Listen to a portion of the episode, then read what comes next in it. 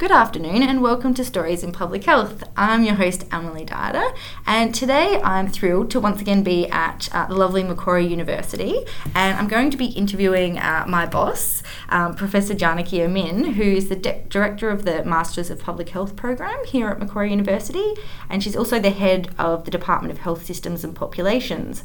She has a Bachelor of Science with honours, a Master of Public Health with honours, and she's also completed a PhD at UNSW. Following that, she worked at the Kirby Institute, and she specialises in epidemiology, biostats and infectious diseases, and she has a special interest in HIV and hepatitis C, which fits in well with Kirby. And she's also the chief investigator on grants worth over $20 million, which I think is very impressive. Welcome, Janaki. Thank you, Emily. So I thought we might start today with talking about Kirby. You were there for 16 years, which is quite a long time. So why did you stay for so long? And why did you stay so long? So I started at the Kirby before I'd done my PhD. So it was in my transition years, and I was still thinking of myself as a public health professional, having worked in other areas first. And I moved to the Kirby to really gain skills in biostatistics, thinking my background had been epidemiology and I wanted to be a good epidemiologist. And I thought the best way to do that was to actually improve my biostats skills. And as part of my training there, I started a PhD. So that locked me into 4 years of being there, which was 2 years after I'd started. So that creates a block of time that you're going to be engaged with an organisation. And it's an organisation where at that time, it was 2000 when I started there, so the HIV epidemic in Australia was still big, there were lots of people being infected, it was still an enormous problem around the world, and it was actually quite an interesting time to be involved in HIV because that's when new therapies were being brought out, yeah, and effective therapies, and that was a lot of the work that we were doing in the Kirby Institute. So it was a very exciting time to be around, and my PhD as well was actually in hepatitis C, not HIV, and the findings from my PhD, I was lucky in getting significant findings, which doesn't happen to everyone in their PhD, and had a fantastic topic which was looking at mortality and cancer in people with hep C, and got really great outcomes in terms of findings, not positive in terms of the health of people, yeah, unfortunately, but set me up in a lot of ways to be engaged not just with the research community, but felt a very strong affinity for the affected population, so in terms of the affected populations for hep C and for HIV. Those are two areas of public health that have what we seem to think of as the perfect nexus in some ways in public health, which is where you have the affected population, the researchers, the clinicians, all working together and all crossing boundaries in terms of those categories. So it created a really vibrant workforce. So we used to say at the Kirby, if you're here more than 2 to 3 years, you're here for life, which at that point in time seemed to be the way. So it was a very difficult place to leave. I looked at leaving a couple of times and happened to be working on projects that I just really wanted to see through, and then the next project would come in. So it was a place where there was a lot of interesting work being done with a great bunch of people who were doing it. So it was very easy to stay around. And I think there's a difficulty in that comfort sometimes. You don't challenge yourself in ways that you may when you move, but you also get the longevity and seeing things through to completion, which is a huge benefit. That was going to be my exact next question, yeah, about what do you think the benefits yeah, or the negative things about that is. Yeah. Excellent answer. So yeah, from there you came here to Macquarie University. I did. Was that last year? Beginning of this year. Yeah. And so you're the director of the Master of Public Health program. What do you hope to achieve with this MPH? Okay, so we're creating an MPH in a world that has many MPHs. Yes.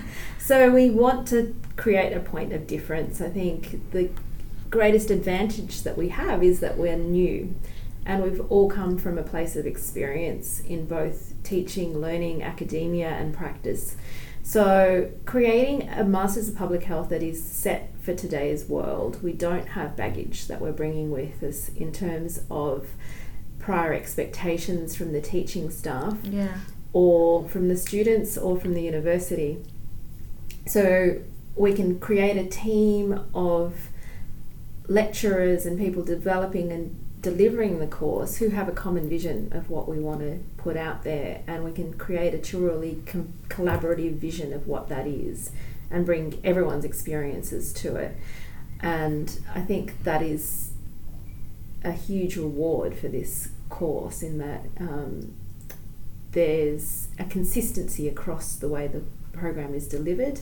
We have ideals for the program in terms of authentic teaching and learning, engagement with the wider public health sector, and nurturing and maintaining our students that drive through the whole of the program. And I think you do that really well. I must always sound to everyone on the podcast like I always suck up to my bosses, but it just is really lovely to work here. And I think you do it so well that I've never had a boss that's been so open to like my ideas. And when you say it's a collaborative team effort, you're not just paying lip service, like you really do value everyone's contribution and you're trying to make it a whole team sort of vision. So that's why I really like working here. Thank you. That's very kind of you.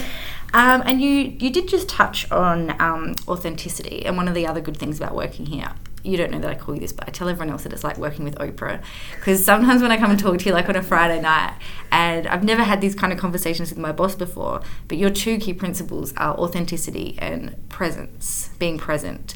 So could you maybe talk about that, why they're important to you, and then how you bring them into your work and you're bringing them here? Yeah. So authenticity to me has a number of meanings, but for the teaching program, it's really about teaching a program that nails what the students need when they leave the program. So part of that is really engaging with the public health workforce and finding out from them what are going to be the key skills and attributes that they want from people in the workforce, and trying to make sure that they're embedded into our course. So that's who we're producing at the end of the program. That means giving students knowledge, skills, and the ability to deliver both of those things in a workplace setting. So I think it's challenging to transfer some of those skills into an academic setting. We know that a lot of the stuff we do in terms of practice and how we interact with people and how we engage with stakeholders, it's difficult to replicate in an educational environment, but we do the best we can. We try and bring in people to support ensuring that we are delivering the right materials in the right way, and we try and create a diversity of assessments and assessment tasks and a diversity of ways in which we deliver our information, so that they get the broadest range of exposure to a different way of thinking and a different way of delivering as we possibly can. Yes, I think that's true. Could you maybe give some examples? Because I think some of the assessments here have been really fun and amazing, and we've also had some really great guest speakers. Could you maybe give us a few examples of your highlights? Yeah, so we had Alex Wardak speak very recently. So he's a man who works in harm reduction, and we've crossed paths many times before in tangential ways, and I think he really shared his lived experience with us and brought some interesting concepts and ideas and challenges to the students, as well as Mary Ann Jauncey, who works in a common area to Alex, and truly showed her passion to our students, and I think really brought in some ways the ideals of what public health delivery are to the classroom, really engaged the classroom, showed us some real heartfelt emotion. And I think this is part of the authenticity that we're talking about, is sharing your true passion. It's easy as a lecturer to try and put the facade up and just look like the professional, but sometimes actually sharing your love and passion for what you're doing is what is going to engage the students the most. And if you can share that, it inspires them, and we want to create public health professionals who love what they're doing if they're going to stay in the field. We're all faced with challenges all the time. We're all faced with financial cutbacks and job losses and difficulties dealing with bureaucracy, sometimes we're part of the bureaucracy, all of those things. If we have an underlying desire to do what we're doing, then you continue to kick on. That's true. That's why I keep kicking on. Yeah. Excellent. And what about being present? You didn't touch on that. Is that just a life? I think that's more, and I'll jump ahead a little bit into a question I know you're going to ask me, which is work-life balance, because for me the two go very much hand in hand. And I think the idea of being present for me is something I try and do wherever I am or whatever I'm doing, which is in terms of the work-life balance is when I'm with my children is to be thinking about my children when I'm there and not be thinking about work, and vice versa. When I'm at work, I'm present here and trying not to think about them. Sometimes the two do overlap more than you like, but I think if you have that as your underlying goal, then you can get rid of the guilt. And I think guilt just undermines what you do in every place, and you owe it to yourself to be present where you are. You owe it to your children to be present when you're with them. You owe it to your work to be present when you're at work. And it actually gives you space, because otherwise you have too much. Well, for me, I find I can't multitask my brain in that way. Me either. All. So I need to be focused wherever I am, and it alleviates the guilt, because you've made the decision to be in that office or in that sandpit, and that's where you are. Oh, that's good. I think I need to practice that more. I feel like my mind's always whizzing. And so another question I had was, what was it like changing to this role and becoming a professor? Congratulations. What was it like changing after such a long time somewhere else? So for me, it was an enormous change. Like I said, it was after 16 years at Kirby. It was leaving people who I'd lived a life with, effectively.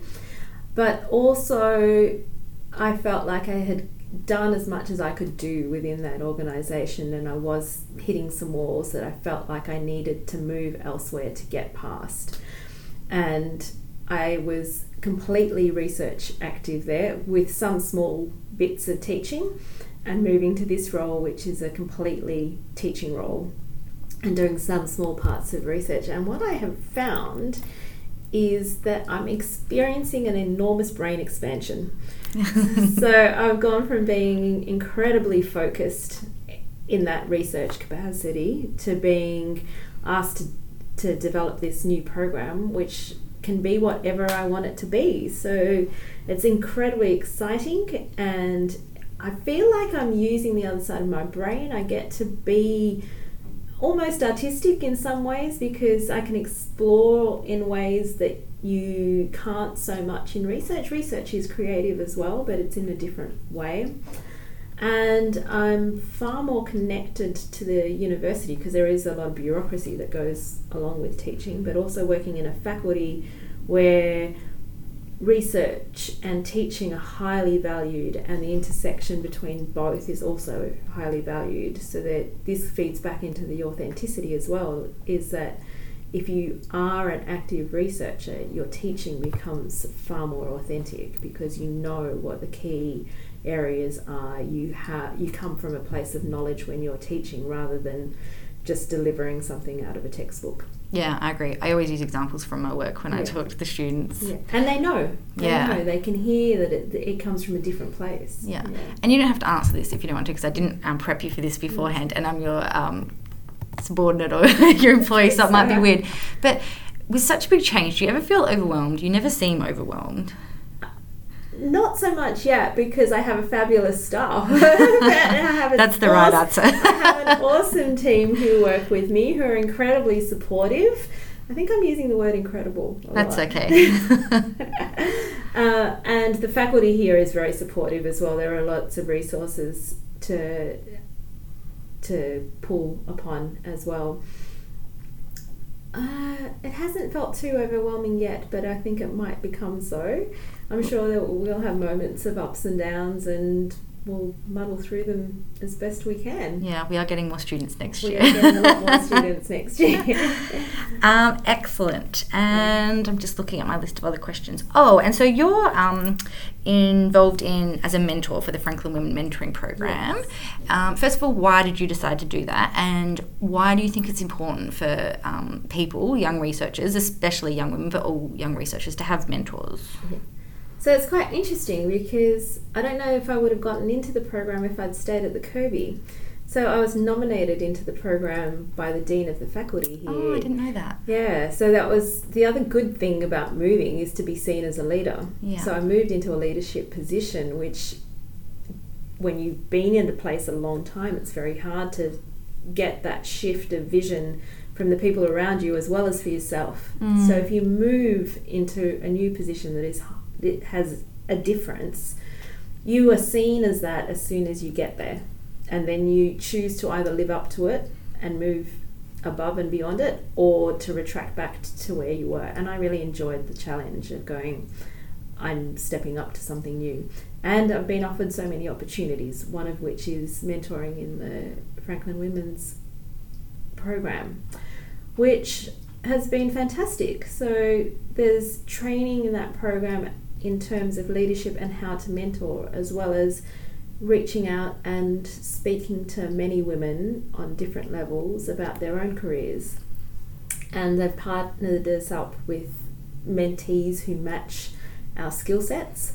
And my mentee is fantastic, and we seem to have common ground on how we see research working, and she has a child and family life and how those all get negotiated. Her workplace is very similar to the Kirby was in terms of being research intensive. Yeah. So I think I can again hopefully give an authentic experience of how to deal with some of what she's dealing with, as well as just finding out what she's doing and having a different perspective on how she can manage some of the challenges that she's facing. And speaking of challenges, this is something I've been wanting to ask you from personal experience, but I mentioned to you before the podcast, I have a couple of friends at the moment who are trying to complete at the sort of very end stages of their PhDs. And it seems to me that a lot of us in this kind of space push ourselves very hard and are also very hard on ourselves and put a lot of pressure on ourselves. Do you have any advice for people like me or my friends who are finishing their PhD when we're just really beating ourselves up and being really hard on ourselves? Stop it. Okay. She does actually say that to me a lot while I'm here. I understand it. There's a lot of expectations from yourself, your family, your peers, your supervisors as to what you're going to do and where you get on. I think some of the challenge is to actually prepare yourself for post-completion life from about 6 months before you complete. It's a very hard time because you're very focused on writing up. Hopefully you have supervisors who are supporting you understand that just like every other challenge that we face, especially in academia and teaching, maybe think about it a little bit like your HSC. It's a highly focused, highly anxious, lots of pressure, lots of people having expectations on you as well as your own expectations of self, time in your life. But there is life beyond it, and you need to figure out how you're going to manage that. And having some irons in the fire before you complete, I think, is a really good way to actually take some of the stress off yourself, to know that you have plans or a pathway beyond. Easier said than done. Yeah. And I really encourage people to speak to their supervisors about how that pathway is managed. They should know you better than most people would, yeah, in terms of your academic ability, and be able to see some of those pathways. So I think it's something that I've learned over the years is we often wait for the people above us to create pathways for us. Sometimes we need to push them to make them do it. they are useful people and they can create those pathways. Sometimes they don't know that that's what you're waiting for. Yeah, so that's good advice, actually. Have that conversation with them. Yeah, that's really good advice. And what do I do? Because I'm post-PhD and I still do it. Just stop it? No.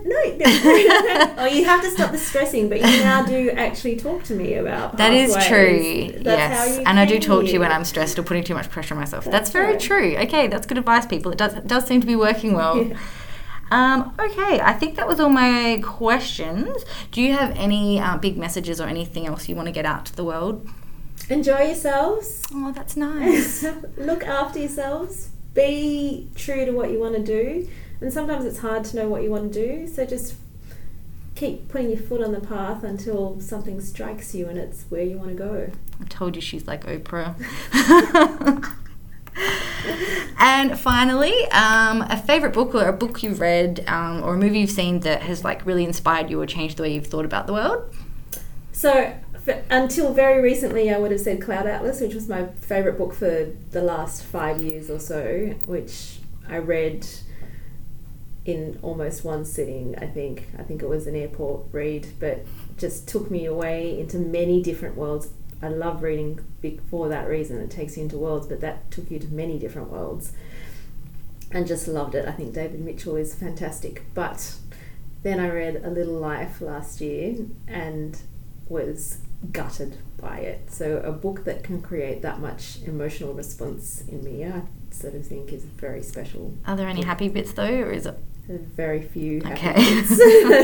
I'll have to prepare myself before I read it. Don't go there when you're feeling vulnerable.